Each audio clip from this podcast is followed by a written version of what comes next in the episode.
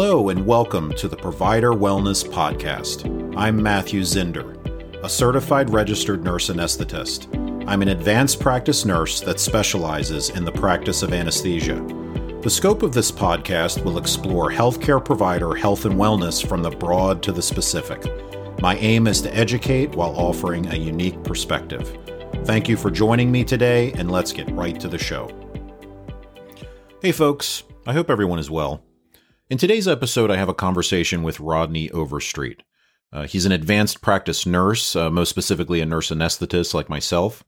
Uh, I met him through a mutual acquaintance that basically described him to me as someone who is into that care for the caregiver stuff like you. So, uh, after a phone call, uh, we were fast friends. Uh, so we have a lot in common. Uh, uh, I was really looking forward to this conversation. Uh, we kept in touch through his work as a CRNA, a hypnotherapist, and a group that he started called Heal Our Healers. So we'll get into all of that. Uh, we actually met face to face for the first time when he spoke at the Provider Wellness Symposium. Uh, his presentations were so well received, we asked him to return for this year's symposium. so we are looking forward to that.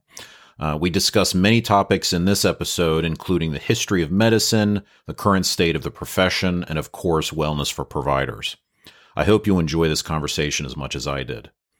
Uh, as always, please keep checking back for future episodes. I have many planned that will be covering many important topics in health and wellness.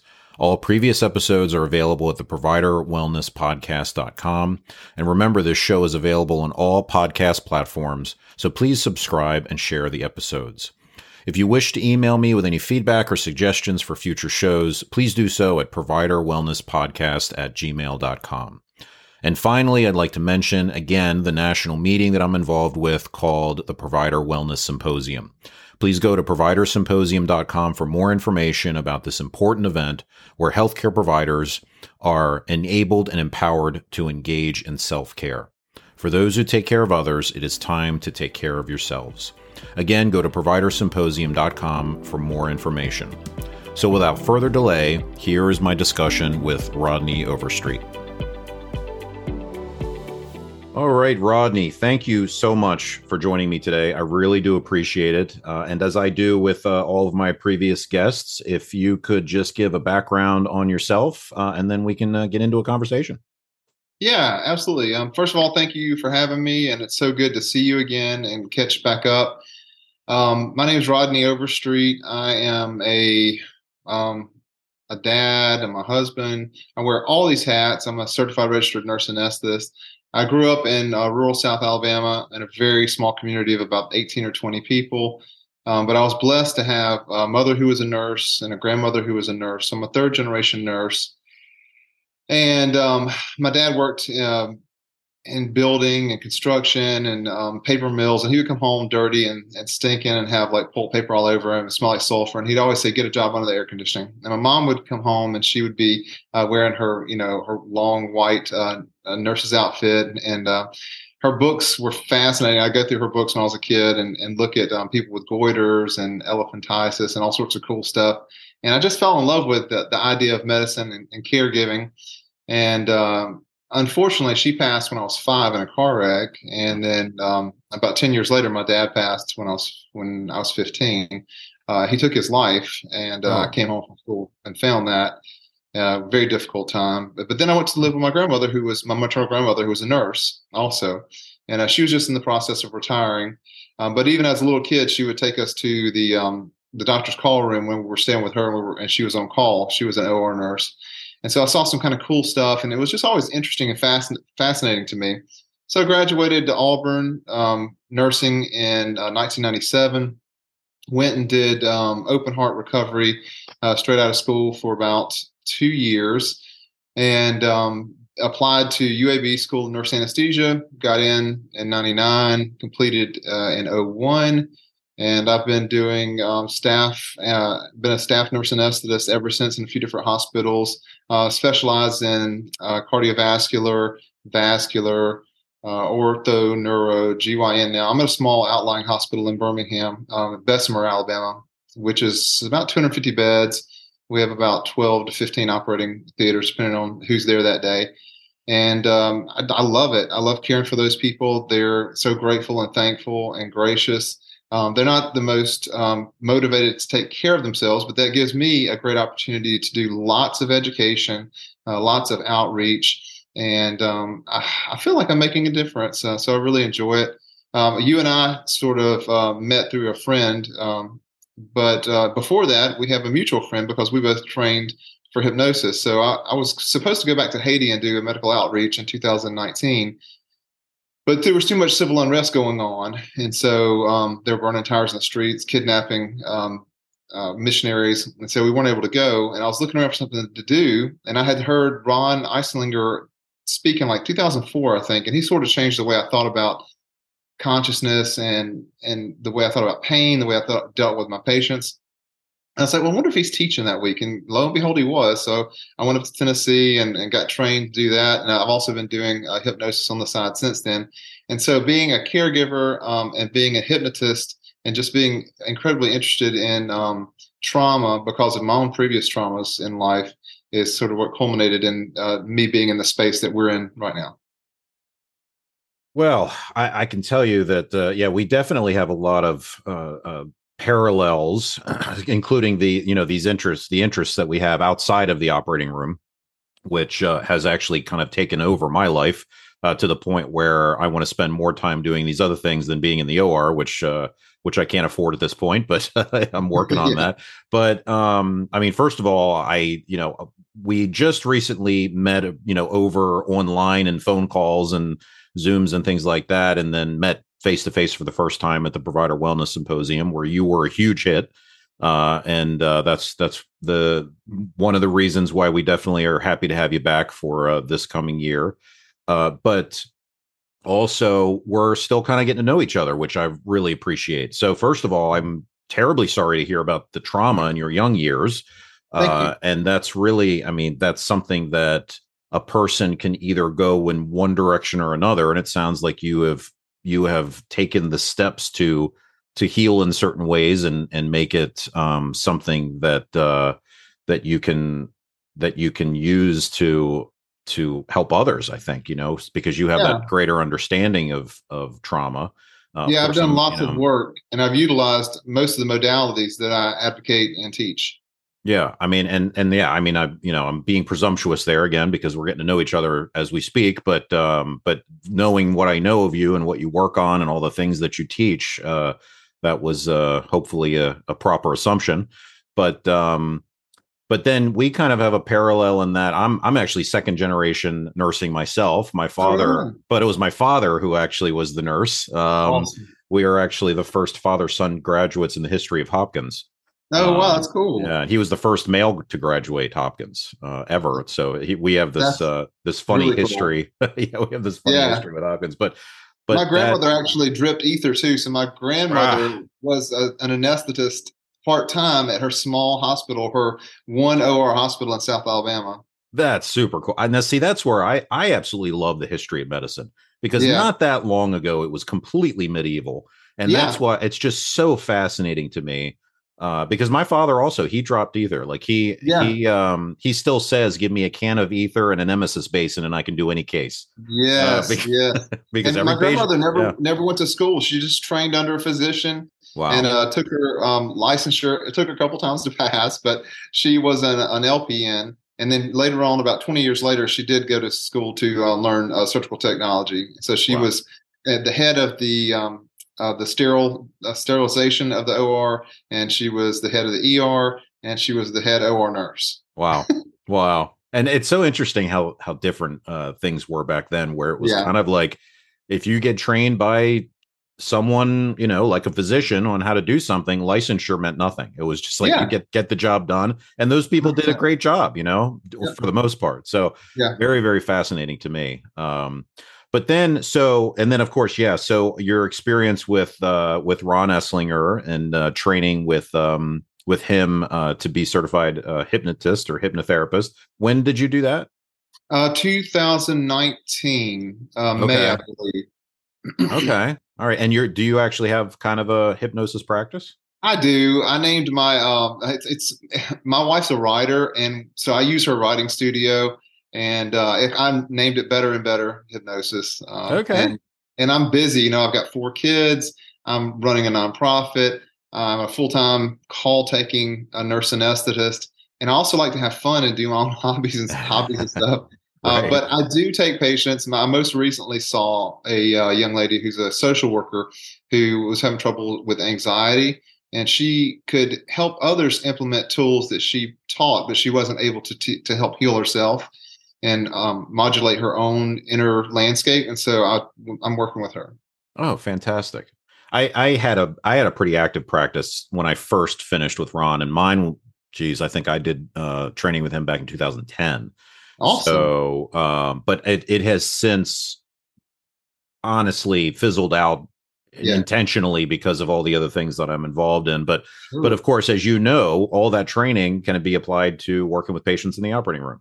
Everything, man. Every aspect of our lives can be um, finessed with hypnosis. right. And then, I mean, I do a whole talk about um, communication and how to create outcomes just by how you communicate with your patients and how we inadvertently create negative outcomes by warning patients of impending doom, you know, before, you know, this is going to hurt or, you know, whatever. So sure. I, you know, that's really what I, yeah, expect mm-hmm. creating expectations and, yeah. you know, the effect of expectations on pain pathways, all that yeah. stuff. Uh, it's one of my, yeah, it's, it's, one of my favorite talks to give. Um, Wonderful. I, I, I could talk about it all day long. Yeah, I just absolutely. It. It's profoundly changed my life. And whenever we were training, uh, he utilized me as one of his training um, examples. And actually, under hypnosis, I engaged with a trauma from my past that I had had back pain for 30 years, longer than that. And my back pain is 99% resolved because wow. I disassociated the trauma loop that had created a need to be loved with my injury. And so anytime that I felt like I was not being loved properly or loved enough or needed love, then my pain would flare up. And I just never knew it was there until under hypnosis, uh, he he helped me see it. He helped me see it inside of myself. Wow, that's amazing. That's actually on YouTube. You can watch that on YouTube. It's pretty cool. Oh yeah, I'll look that up. That's great. I mean, because that I mean that's the thing. It's like whenever you see recovery or change for the positive, you know, with what you're working, you know, where you're working with a client, it's still magic to me. It's still oh, amazing, totally. you know, completely amazing.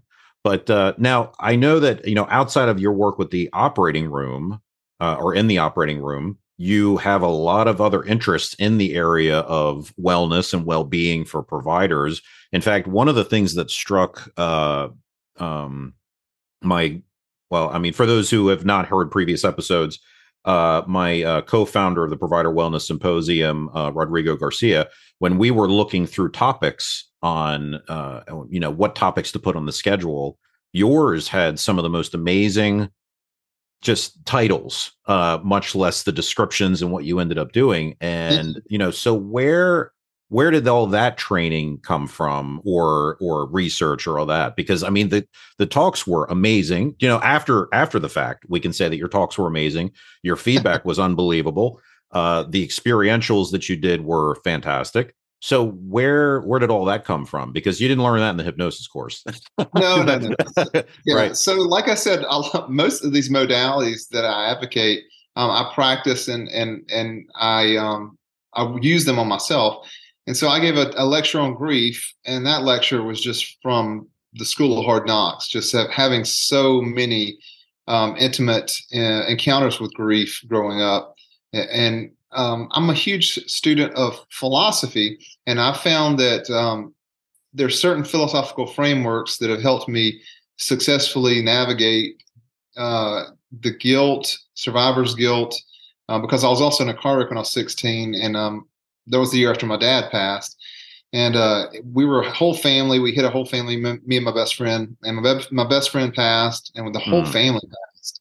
And oh. so it was a man, a woman, a three year old, and she was pregnant with twins. Wow. And so I had to deal with a whole lot of stuff at a young age. And so the um, the guilt lecture, uh, excuse me, the um, the um, uh, the lecture about losing people and grieving people was just firsthand experience and and the philosophy techniques, Buddhism, Stoicism, Taoism, uh, Christianity, different constructs. So that's that came out of that. Uh, then there was the um, imagination and play uh, to increase you know, happiness and productivity in the workplace.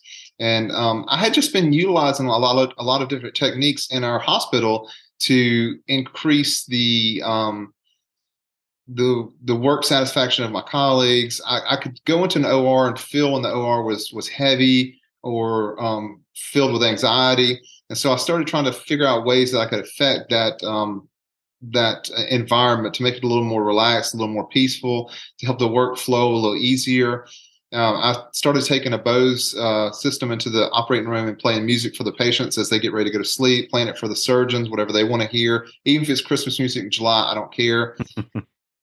and uh, so I had given that uh, lecture to the um, Ascension Healthcare sim- uh, Systems and kind of tweaked it and got that better. And then the Qigong, I've always been interested in, um, in energy and flow and these uh, mystical concepts of um, pranayama or um, or um, the Holy Spirit moving through. I, grew up in an evangelical church, and you can just see when that happens. Or if you're at a, at a, a musical fest, music fest, and when that bass starts stump thumping and people start moving together, there's something that happens uh, that's moving amongst the people. And so that's what got me interested in Qigong. And then I started practicing Qigong and I started feeling and qigong is just energy manipulation. Uh, qi qi uh, is the vital force that flows throughout the universe. And uh, Tai Chi is a martial art that grew out of Qigong, but Qigong is just energy manipulation. And so I started doing that after I had gotten into yoga. And then I, then I learned there was crossover. Like you drew a Venn diagram of yoga and, and Qigong, there's a lot of crossover there. And then there's a lot of crossover also with um, hypnosis because certain aspects of qigong are very closely related to self hypnosis and the way that you're manipulating energy inside your body, whether that be to address um, pain or a suffering or um, limiting thoughts. Uh, so um, I just began researching that, and then the last one was laughter yoga, and laughter yoga had come across when I was studying yoga. My wife's a yoga teacher, and so we had done uh, a very intense uh, year long um, bout of yoga in 2019 also. And then I started studying all the different branches of yoga, tantric yoga, um, all sorts of stuff. And, and, laughter yoga came up, and I thought, how preposterous is this? Like this is mm-hmm. makes no sense. I started watching videos, listening to TED talks and then uh, I'm also a student of neuroscience. I love uh, neurochemistry. Uh, when we were in anesthesia school, um, the neurological system was probably my favorite. Like I would dig deeply into receptors, receptor physiology, neurotransmitters. I still lecture on that today at um, at the anesthesia uh, school in our town, UAB. Um, and so, what occurred to me with laughter yoga was is that um, you're actually just putting traffic through neural circuits that may have atrophied that we haven't used in a long time. And just by doing that in, in a real intentional, fake way, uh, you're creating a more robust network. You're causing neurotransmitters to, to pop off and release that haven't been emptied uh, out of those um, in those synaptic clefts for a while. So you're facilitating the release of those and and you're just it's like riding a bike or anything else you're just helping yourself learn how to do those things so that when somebody does tell a funny joke and you're not in a horrible pissy mood maybe you can giggle a little bit and that giggle reminds you of your practice and then it'll open you up a little bit more so uh, that's kind of how those four topics evolved but uh, all that being said i'm not formally trained in any of these topics uh, but I'm kind of subversive. I, I, don't like ivory towers. I don't like gatekeepers. You and I have talked about this. Um, you know, I I um, am not a foot therapist, but I teach people about barefoot running and re- rehabbing their feet. Um, I'm not a mountain bike specialist, but I have a group of mountain bikers that I take out and introduce them to mountain biking. I just went this morning 12 miles. That's where I was whenever I told you I was coming home. Um, you know, I'm a dad and I'm, I'm not a parenting specialist. I've never gone to parenting classes, but I teach right. kids. And so I don't think that you necessarily always have to go to a um, four year you know system and have a piece of paper to be uh, an expert you know I, I am right there with you I, I, if i don't know if you heard the previous episode um, i had a, uh, a meditation teacher ted meissner on fantastic guy i yeah. really enjoyed talking to him uh, great conversation He's actually going to be also at the next Provider Wellness Symposium. Looking forward to that. Um, see him in action. But he is he's been down that road of legit certification, multiple year training, MBSR, mindfulness based stress reduction, meditation. He's a senior meditation teacher, all certifications. So I I think uh, I think he may have taken an issue when I said I'm not a meditation teacher, but I teach people how to meditate. Yeah, and he. And then he went down this road of well, you got to you know. So and I get that because he's been Yeah. formally trained. But yeah, I I'm grateful I and thankful for those systems too that teach Yeah. people. Um, But I just don't think it's always necessary. Yeah, I mean, I think that if if we're aware of our first of all aware of our limitations. In other words, that's what I say. Yeah. I teach people how to meditate, meaning I talk about technique and I recommend it and I give resources like different apps and and literature and things like that to read about it. I would never say actually I I, I technically could say I am a meditation teacher because I have taken training and Yeah. finished and finished training, but Yeah. I don't really feel like it's as it was and as intense of a training program as MBSR. So I generally don't tell people that, even though I Yeah. could technically say it. Um, but at the same time, I think it's valid to talk about subjects, make recommendations, and go down that road as long as one says, well, this is where you need to go next because I'm not that person. Like, and this is my personal opinion, but Yeah, um but but that's what i do like i talk about i'm not a i'm not a uh um a hypnosis trainer i have not been through train the trainer with uh, ngh or or the um i can't remember what the other organization is but i teach people about hypnosis all the time Yeah. and you know Yeah. so things like that um I So just I totally agree. as a mentor. I, you know, Yeah. I'm a mentor. I help people. Uh, I connect people to other people. Um, I introduce people to concepts, and if they're interested in those concepts, then I encourage them to you know to go and do to dig deeper. Um, Absolutely. But you know, the interesting thing about helping people heal themselves, because we can't heal anyone. The only person that can heal someone is themselves. Is that you have to use the proper language that they're speaking, and you have to use techniques that resonate with the individual. And because there's so much inter individual variability, to be an effective healer for a wide swath of individuals, you have to come to the table with a skill set that is very broad. yes And if I tried to become an expert and teacher in each one of those, I would have to live 10 lifetimes. right But I can collect these tools in my toolbox on this kind of a surface level and introduce those to each individual. And then I can look at that individual and see if are they a kinesthetic uh, communicator, are they a visual communicator, are they an auditory communicator? So that way I'm using the proper language and semantics so they can hear what I'm saying. And then I um, sort of a la carte this charcuterie board of different techniques that will allow you to possibly begin to heal. And then you get to rummage around and kind of pick out what works for you and try a lot of different things.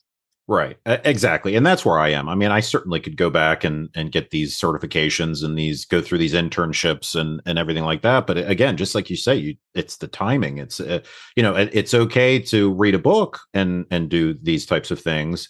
I think we're just doing it verbally with people who are interested in hearing about it and and don't pre, you know, and haven't previously learned anything. Uh, So give the basics, get people started with things, and then give the resources. That's kind of how I do it. Um, because I think you're kind of working on the same thing I am, which is working on this culture of of poor self care in the healthcare provider population. Um, so, couple questions there. First of all, I do want to talk about. Well, we'll go right to that. Tell me about Heal Our Healers. Oh, thank you so much for asking, man. So, Heal Our Healers is um, we just got our 501c3 nonprofit tax exempt status. So now we're an official, recognized uh, nonprofit. Nice. I'm so grateful and thankful for that. But uh, Heal Our Healers is a support group for clinicians and first responders. It's a safe place for people to come and debrief whenever they've had a critical incident that they need to talk about. It's a uh, it's a resource center so that we can um, show people the toolbox and help um, them see different modalities that can possibly lead them to um, healing and recovery and, and restoration of their spirit and soul when it's been degraded.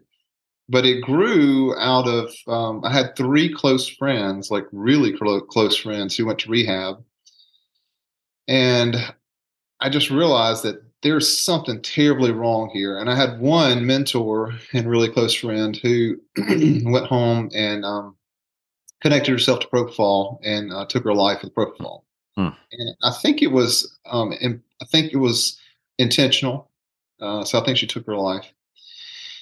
And so I just, this was 2019, I guess, whenever all this was kind of coming to a head. And I realized there was this massive problem. Like the alarm bells were ringing, the klaxons were going off in my brain. Like, you know, why is this happening? Um, I heard you and Rigo talk about people falling in the river, and you just get tired of fishing people out of the river. And I didn't want to fish people out of the river anymore. Uh, one of these individuals, I tried to, and I tried to help him before he actually um, things went really south, but he still had to go south. Like he still had to reach his his lowest point. And so I decided I was going to start a Facebook group uh, because COVID broke out and the world fell apart and my colleagues who were already under a lot of stress and overworked with um, too many high acuity patients were suddenly drowning quite literally in uh, in vicarious trauma because they were having to do such horrible things and see so many people pass away in the beginning. And so I started Heal Healers September the 25th, 2020 uh, on Facebook as a Facebook group. I did a lot of research about, you know, what I was going to do and how I was going to construct it. I sat in on a bunch of AA meetings to understand what uh, a community looks like, a support group looks like, what low impact debriefing looks like. And um, luckily, I had a few good friends who were in recovery because they had, had fallen, you know, off the wagon, and so I could go to them. One of the uh, one of my friends who uh, had to go through recovery uh, is still a good friend and he's healthy and doing fantastic. And he is the co-owner of the CrossFit gym that my wife and I work out at. And I, I said coincidentally that um, high intensity interval training and, and working out is also a, a, one of the tools in the toolbox because it helps us metabolize um, the catecholamines. It allows us to deplete our sympathetic nervous system, and it helps us to kind of reset our parasympathetic nervous system once we're we're done with with the um, exercise. And I know that you like the book. Um, Why don't zebras uh, get ulcers, stress ulcers? Right. And it's the same thing for us. You know, when you've had a rough day, when you've had a, a tough day. When you've had a um, a big argument with a colleague or your wife or whatever, if you can go outside and you can really sweat and get your heart rate up, and um, get your body to sort of suffer a little bit, then it does something. It, it transforms that angst, that anxiety, that stress that was inside of you, and it helps you come back to a lower baseline. It just helps to relax your body, relax your central nervous system. It, it uh, ablates the arousal that's been occurring in you all day. And so um, that's another one of the techniques that that we utilize in our toolbox. So with the the actual format uh, of the groups that you have with Heal Our Healers, is it kind of like a, a, an organized and and scheduled time when people get together, or is it kind of like posts? How does how is the format, or how does it work up? Yeah, there's been a tremendous amount of learning with this. So when I first started it, after I had done my research in AA, after I talked to my, my friends and colleagues, uh, after I'd read a bunch of books, uh, I would do Zoom meetings like you and I are doing right now. And um, I would only have like two or three or four, sometimes six or eight people show up. And we would open up the space. We would talk a little bit. Uh, I would usually give a five or 10 minute mini lecture about some aspect of healing or trauma work. And then I would open the floor for people who wanted to talk or debrief. And I think there was utility in that because I think it definitely resonated with some people uh, while COVID was was really really hot. But after a period of time, I realized that that wasn't the proper way to do it because trauma and trauma work is intensely private. Um, people, number one, don't know that they have trauma and they have issues that need to be dealt with. And number two, they're ashamed that they have these problems because they were taught at some point that um, we have to be strong, stiff upper lip, that whole sort of thing. If you admit that you're having trouble, if you admit you're having a hard day, then there could be uh, repercussions from your employer, from your colleagues. Uh, they may start to question your mental health and your mental fitness. And so I had to rethink how I was doing things. And I had been doing some live meditation um, classes, just sitting meditation classes on Facebook Live. And I decided that I was going to go all Facebook Live for a while just see how things go. And I had much better responses from people. I had much better um, engagement, much better viewership. Still, people weren't coming to the table and talking about their issues uh, in the public domain of the Heal Our Healers Facebook group. But I've almost got 2,000 members now. Oh, wow. From from physicians all the way down to nurses, aides, and transporters. I've got pharmacists, physical therapists, um, uh, firefighters, EMT paramedics, um, dietary people, some clergy, I gave a, a talk to the um, Mississippi, Louisiana palliative care professionals, and so I was able to connect with some uh, nurses and um, and mental health people and clergy there. So we've grown a really diverse group of people now, and we're starting to get some people who are courageous enough to speak out. And um, I've always been of the mind of you know I'll go first. I'll go first. That's my leadership styles. You know, whether it's jumping off a a, uh, a wall, rock wall into the lake, or whether it's talking about my trauma, I'll go first. And so I'm utilizing that strategy, and I think it's empowering a good amount of people. And I'm even starting to see some members of our community rise up and be interested in taking these concepts and these ideas into their own institutions. And ultimately, that is my goal. My phase one was to create the space. Phase two was to become a nonprofit 501c3 and to collect enough members to make a real impact. And phase three, I'm beginning this year, and that is to actually create a certification to become a recognized expert or recognized resource person so that you can be a Medicare professional, META, something that's meta is self referential healing our healers. And also meta METTA is loving kindness meditation. I'm sure you've engaged in that. Yeah. And what we're doing is loving kindness. We're loving ourselves and we're loving our colleagues and teaching them how to love themselves and heal themselves. And so I'm going, I'm in the process of creating that um, now. And that's that's phase three this year.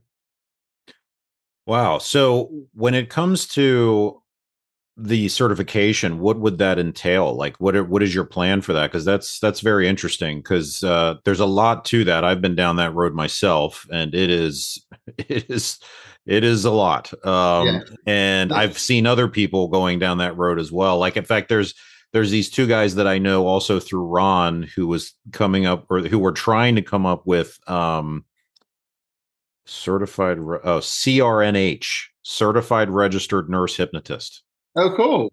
And it's an uphill battle. Like that yeah. one is a that one's interesting. Um and yeah, so what what kind of steps are you taking? What's what would it involve? What kind of things would you go over, you know, or or expect people to understand or know? Yeah, again, you know, this is all uh I'm learning as I go. Um, and I'm also being a hypocrite because I just talked about uh, you know ivory towers and, and uh, but that's the my point is to make it extremely accessible, extremely affordable, and um, and not too labor intensive. So I don't want to utilize a formal education system like an associate's or anything like that. Ultimately, um, perhaps that it will be a you know a branch of nursing or something like that 10 or 15 20 years down the road i mean i, I think that would be fantastic. I think that would be just a lovely way to live your life to be uh, a nurse for the nurses and doctors and, right. and other people in, in, the in the world. But at first, it's I've got to bootstrap it. Um, I think that uh, I actually wrote a um, a blog post about this, and I'll give you the link. It's on my um, blog, and so you can post that in the show notes. mm-hmm. about kind of what it looks like and feels like. But if you're a healthcare professional, uh, a nurse or a physician uh, or pharmacist or PT, um, then you've already got a lot of the background that you need to be a Medicare professional. Um, and if because you're already talking to patients, you're already counseling patients, there's a lot of education that is involved with being one of these healthcare professionals. But you're going to need some other tools too. Uh, so there'll be some required reading, um, like Bessel van der uh, "The Body Keeps the Score,". Like um, Gabor Mate in the realm of Hungry Ghost uh, about addiction, um, guilt, anxiety, and shame, uh, understanding negative legacy emotions uh, by Breggin. And so there'll be books that you need to read and show some uh, competency on that. And then I think that uh, there needs to be a, a life coaching component of it because what you're doing is life coaching and mentoring and you're helping create structure in somebody's life when they might not have structure. There's going to be need to need some education about uh, who to refer this individual to, because sometimes you're going to have individuals that don't need refer, referral to anyone, but sometimes you're going to need to uh, refer individuals to um, more therapeutic counseling. So you're going to be uh, you're going to need to be a liaison to counselors, psychiatrists, um, substance use disorders um, like um, Rigo's. Uh, what's the name of the, uh, the Rigo's? Uh, Parkdale Center. Parkdale, exactly. Mm-hmm. So you're going to need to have a relationship with some of these places too that you can uh, send people to as for resources. Yeah, and also some cognitive behavioral therapy, uh, some emotional freedom techniques, EFT stuff, um, some hypnosis ideas, and and I mean, all these th- things come into play and, and learning if somebody is a, uh, a, a kinesthetic person or a visual person, you know, knowing how to speak their language. Well, sign me up. So let me know when that's available, and I'll uh, I'll be your first customer. okay, um, I'm, I'm actually looking at this uh, Academy of Modern Applied Psychology. Uh, it was I found it on Udemy. It's Kain Ramsay, and mm-hmm. um, and I took several of his courses, and they were just phenomenal. Yeah. And they were super affordable, and they teach you so many skills that are important. I mean, I've utilized so many of the skills. And so I'm going to approach them about putting a, a package together uh, that a person could just purchase and utilize that package. And a, another one of my goals this year is actually get certified in uh, compassion fatigue um, through the Green Cross, which is another um, that is the group that coined the term compassion fatigue. And so uh, once I dig into that, then maybe you know add that onto it also, so that um, whenever you're using these words, that you really understand in depth uh, the full um, spectrum of what uh, compassion fatigue looks like. What does burnout look like? What is PTSD? And how can you tell somebody has PTSD versus just vicarious trauma? Right. And so, yeah. Yeah, I mean that that sounds great. I mean it's it's certainly needed to have something that formal available for those interested in helping to mentor people. That's for sure. Because I yeah. think now, you know, for those of us who are are doing it or trying to do it uh, or are interested in it, we're kind of looking to all these different sources to assist us to you know try to assist people um, or help us help others or however you want to put it but to have it all in one place and have that goal or that that pinpoint uh, um, goal of all right this is the purpose of all this information all in one place sounds very appealing. Uh, yeah. you know because- i think the economics makes sense too. Um, just to, to on ramp one nurse uh, the numbers are like forty to eighty thousand dollars. Yeah. so if you can if you can decrease the attrition in your institution um, by one nurse a year, you're saving that institution, you know, fifty to eighty thousand dollars. And so yeah. let's say that you are a um, bedside nurse, but you get this certification and you want to start a um, program in your hospital where you measure burnout, compassion fatigue, and you want to do workshops once a quarter on one of your days. So one of your 12 hour shifts is just dedicated uh, to, you know, running two or three workshops that day uh, it more than pays for itself. Or you know, if you get the certification and they pay you another two or three or five dollars an hour for being this this contact person in your hospital, um, then it pays for itself very easily. You save one physician, that's probably you know a quarter million dollars.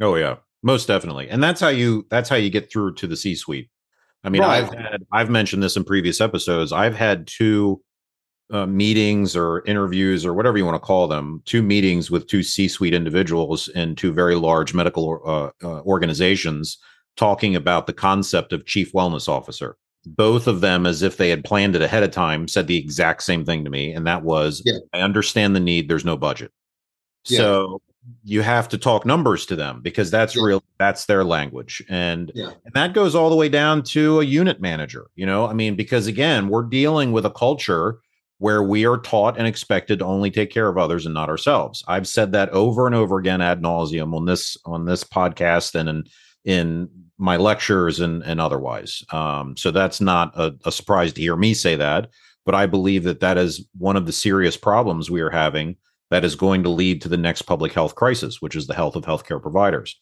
So it has to be addressed some way. Right now, the organizations are throwing money at the problem because what's happened is this has created the worst provider shortage in history, at least as far as my history is concerned. Which, yeah, if you if you extend that to my father, it's a forty or fifty year history of of healthcare, um, and that obviously is not sustainable. So that's why these types of interventions are necessary to turn healthcare around, or or it's all going to come crumbling down.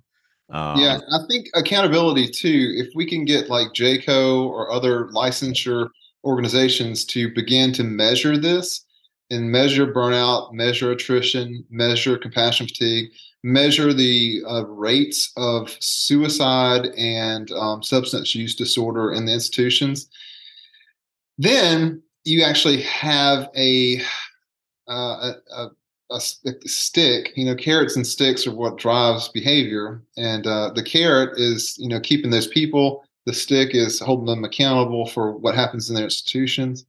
And so I think it's going to take a, a two pronged approach.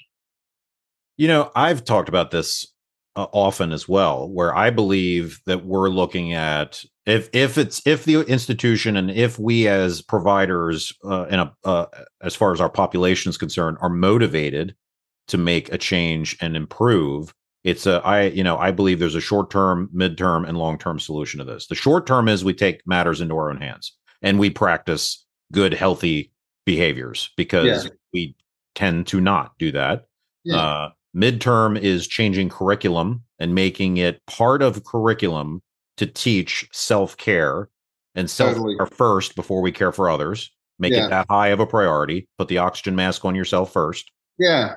And third or long term solution is, and this is a lesson from aviation, you mandate good health as a condition for licensure. You are not a pilot unless you are in good health. Period. End of story. You don't yeah. like it, go do something else with your life. Now, that's a real tough one. And I know that's a tough one but yeah, I don't know if you remember, you and I chatted about this one time, but I mm-hmm. take issue with that because by trying to get people to engage in this work for the last two and a half years and seeing what a private, um, shame inducing, fear inducing situation it is, I find that you're not going to get authentic engagement and healing if you try to mandate these people because one of the things that happens whenever you try to push people who are uh, tra- who traumatized is they they lash out mm-hmm. or they withdraw, um, which is a totally normal thing, right? Because you have these raw wounds and you're trying to put your hands in the wound, right? And even somebody who loves you and cares about you, who you've got a, a tremendously strong therapeutic rapport with, they still do that. So can you imagine an institution uh, trying to to to make you heal and get better? Uh, I just don't think it would work. It wouldn't. For the simple, but think about but think about this though. It's not going to work now. Yeah. So I think I think you're thinking from the short term. In other words, you can't take a mandate to this struggling population now. Impossible you want to create the greatest mass exodus in the history of a profession, there is no way you could do that. But my feeling is start the healing process through changing or working on the culture, because the culture right now, I believe, is the problem. You're only supposed to take care of others and not yourself. Starts with that. You know, changing a culture is changing the very, conversation. Yeah, yeah, it's a And very. that's what you're doing. That's what I'm doing. That's what Yeah. Rigo's doing. But the long term solution, like in other words, absolutely cannot do a mandate in this struggling population. 100%. What we need to do is help, uh, you know, and change the culture and help them heal to the point to where now we can start to say, maybe we should change this to think prevention and not treatment, which is Western medicine, right? We don't think about prevention, we think about treatment. And I'm talking way down the road because again in and and I've looked at the history of of the medical uh when it comes to aviation it was in the I, I mean off the top of my head if I'm remembering correctly it was like in the 20s or 20s or 30s when Yeah. they were starting to look at regulation and trying to make aviation safer. It was you have to be healthy. Why? Because human life is at stake. Well what else what other profession is human life at stake? So i'm not saying you can't be a licensed physician if you smoke you know or if you're you know 100 pounds overweight or whatever you can't be a physician but what i'm saying is we could learn a lot of things from the safest profession or the safest industry in history there's Yeah. a reason that's the safest history there's the reason that is it is the safest in history is because they have these mandates i mean there's I a you you. know I hear you. I feel you. My brother's a pilot. Like I get it. I love the analogy of the uh, pilot's checklist. Whenever I go in the operating room in the morning, I'm Yeah. huge on doing machine checks and thorough checks, and I, and I teach that to my students. Um, but there's something that's different about what we do than than that experience. And a, a good um, metaphor or, or, or analogy is um, when the uh, pilot landed on the the Hudson River. mhm.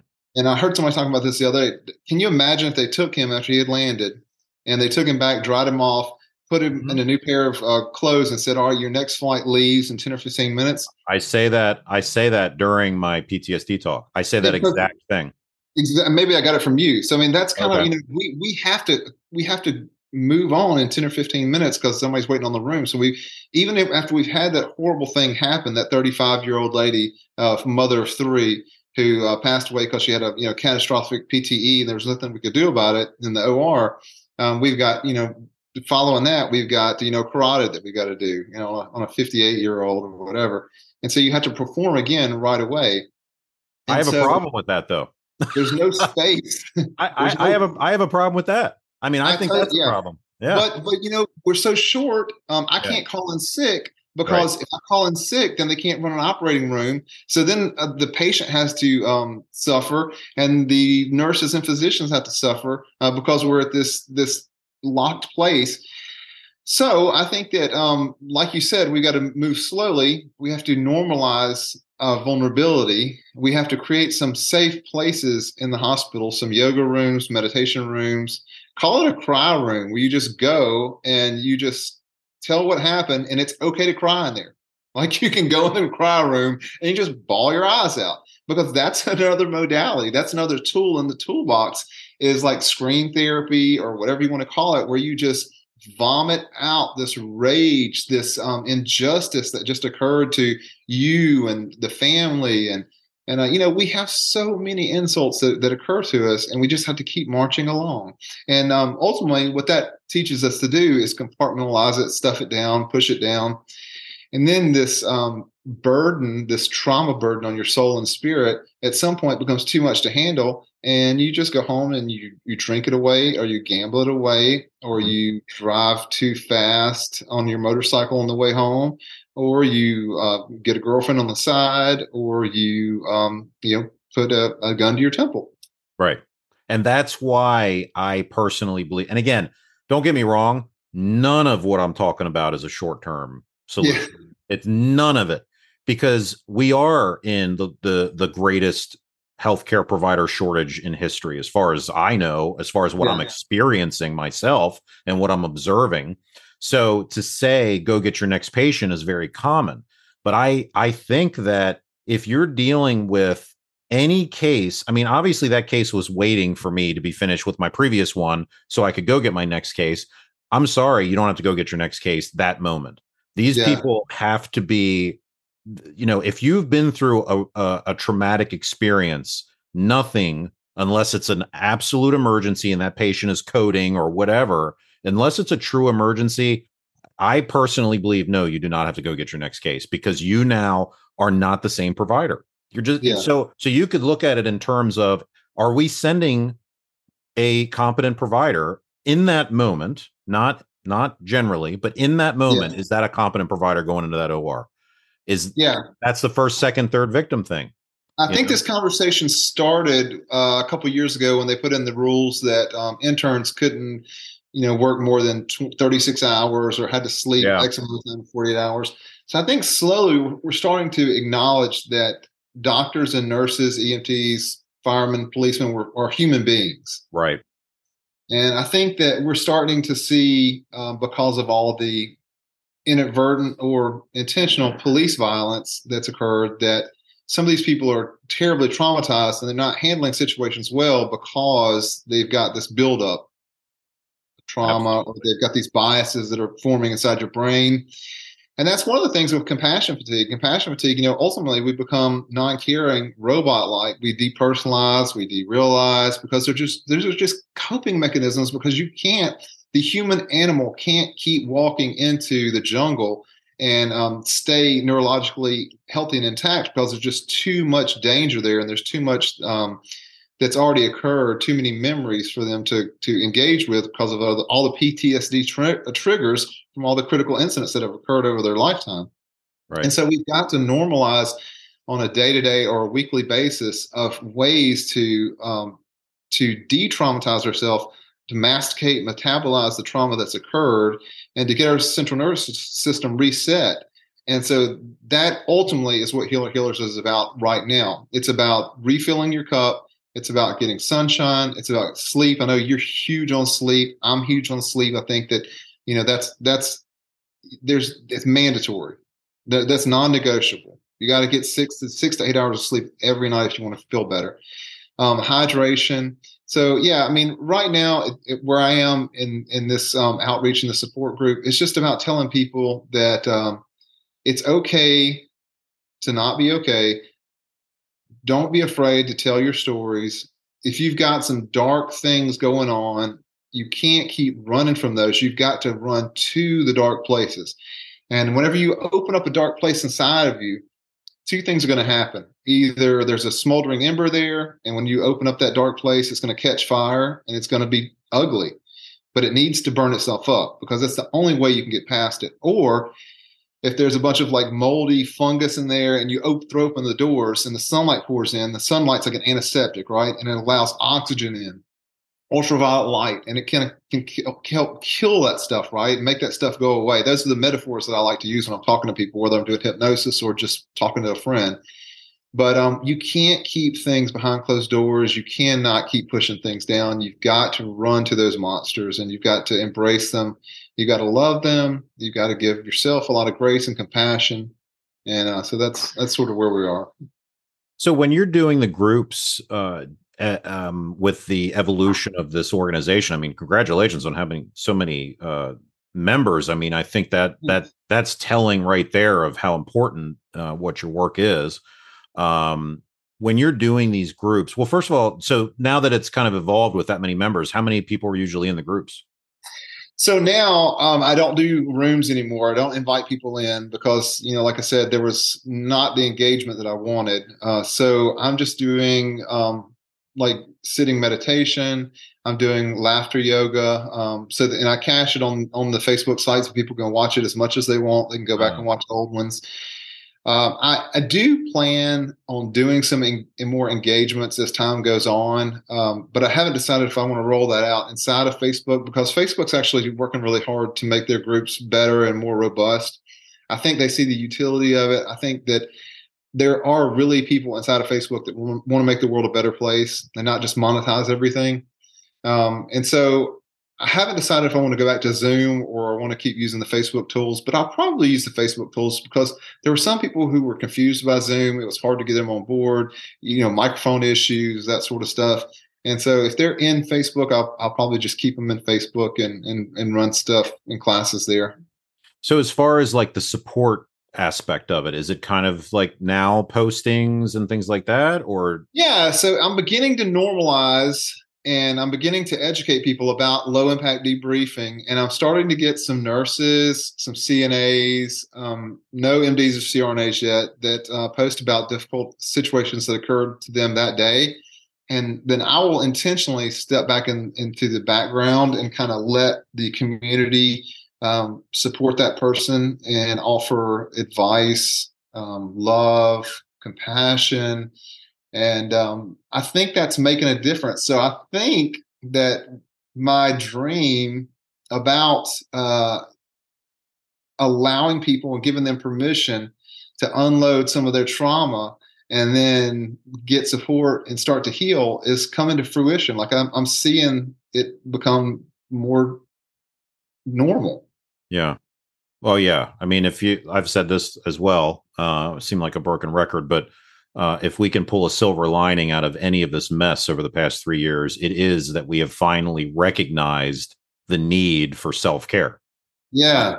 So that is definitely a good thing. And we need to kind of take that ball and run with it. Because the other thing is, I've noticed, and again, I'm, you know, it's not like I'm in this massive, huge demand as being a speaker on the lecture circuit. You know, it's not like I'm any Tony Robbins or anything, but I have noticed that when I do get booked to speak, the requests for the wellness topics are dwindling a little bit and they want me to get back to my old my old topics like business of anesthesia and you know those types of things so i've gotten back to the point where i'm pushing it again whereas Good. the past 3 years it was oh you got to come in and do this stuff because i've been doing wellness content on the lecture circuit for at least 6 or 8 years of my 13 year speaking career and in, before covid it was i had to sell it Nobody was interested in it. Then again, over the past three years, it was like, please come and talk about this. Now it's starting. I'm I'm afraid it's starting to kind of go back to the way it was, which I'm obviously working against. But um there's no more important concept. I, I'm yeah. I mean, you and I are definitely on the same page when it comes to changing that culture. I think we have got to pay more attention to to the self-care aspect of this because that to me is the main reason why we're all dropping like flies right now. Yeah, we are healthcare. Like these yeah. people, like you and I are healthcare. The nurses are healthcare. The doctors are healthcare. The dietitians are healthcare. The PTs, the pharmacists. If we don't take care of these human assets, there is not healthcare. Right. Exactly. And it's gonna it's gonna come crashing down unless something uh, is done. And throwing money at the problem is not the answer.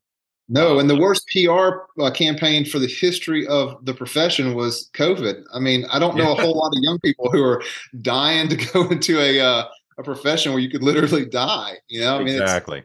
Uh, exactly. It was not good. It's right. it's not good for our future, and so we we have to kind of reimagine the entire environment of healthcare education. So let me let me give you a little scenario. We can actually we could we can end with this but um guy you know i i come up to you we've never met. I come up to you but i know about what you do and what you've worked on. I know i know you're a crna but i also know you do this other stuff on the side.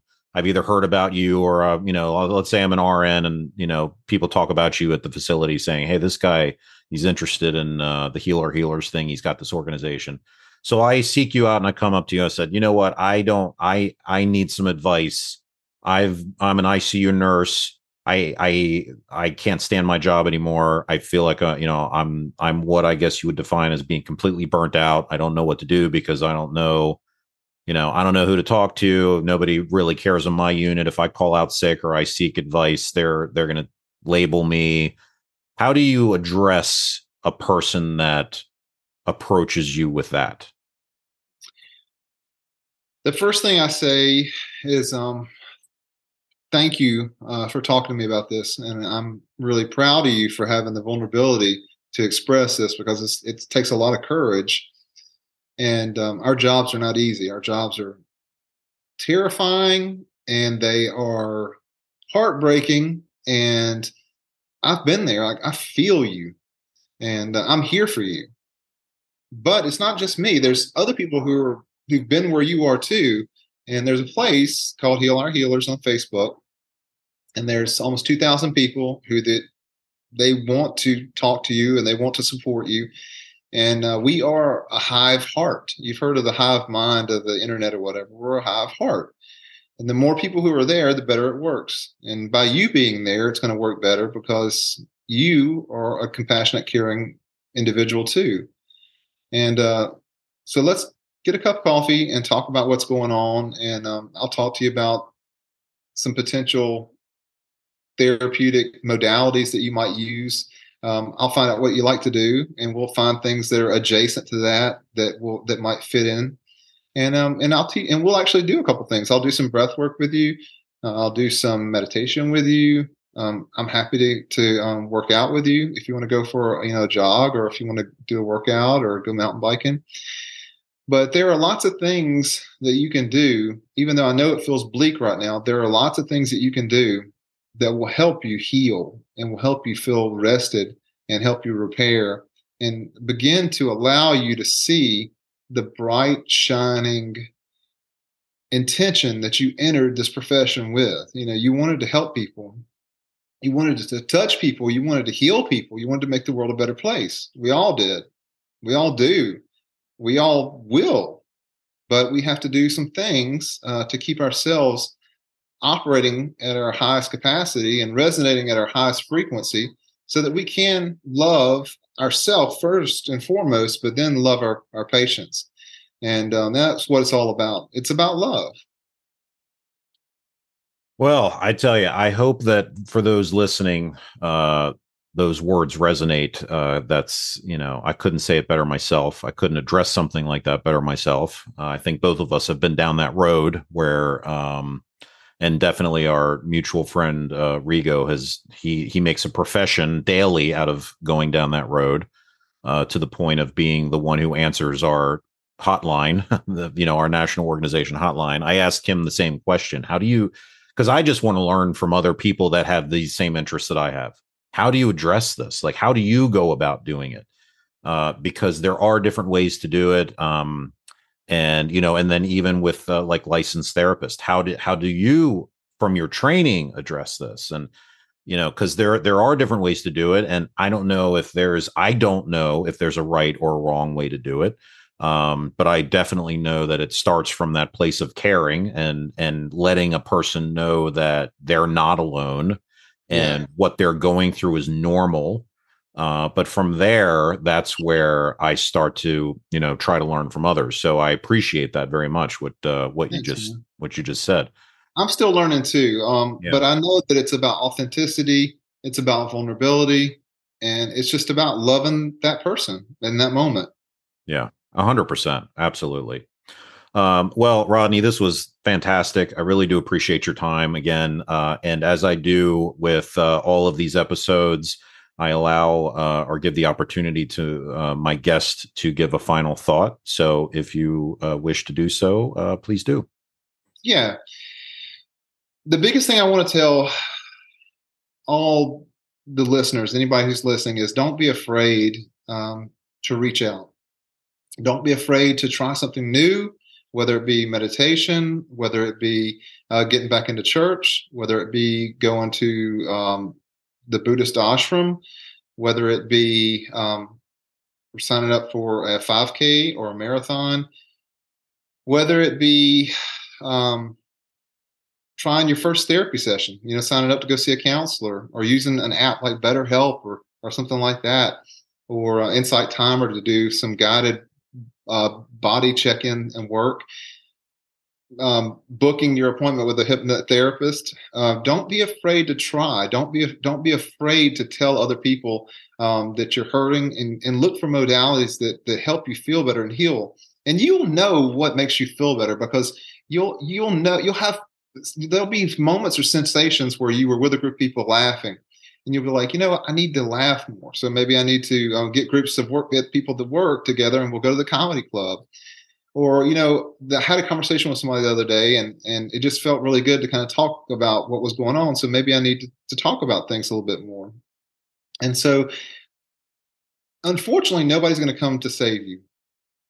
That's hard, But if you realize that's also freeing because it it motivates you to be your best caretaker, and ultimately we are. Like you can only um, do so much, but if you really dig into um, taking care of you, and, and you're not ashamed to take care of you, um, then you'll start getting better. And as you get better, things get easier. And as things get easier, you begin to grow. And as you begin to grow, then you begin to move up in, in steps and you begin to elevate yourself personally, financially, spiritually, mentally, physically.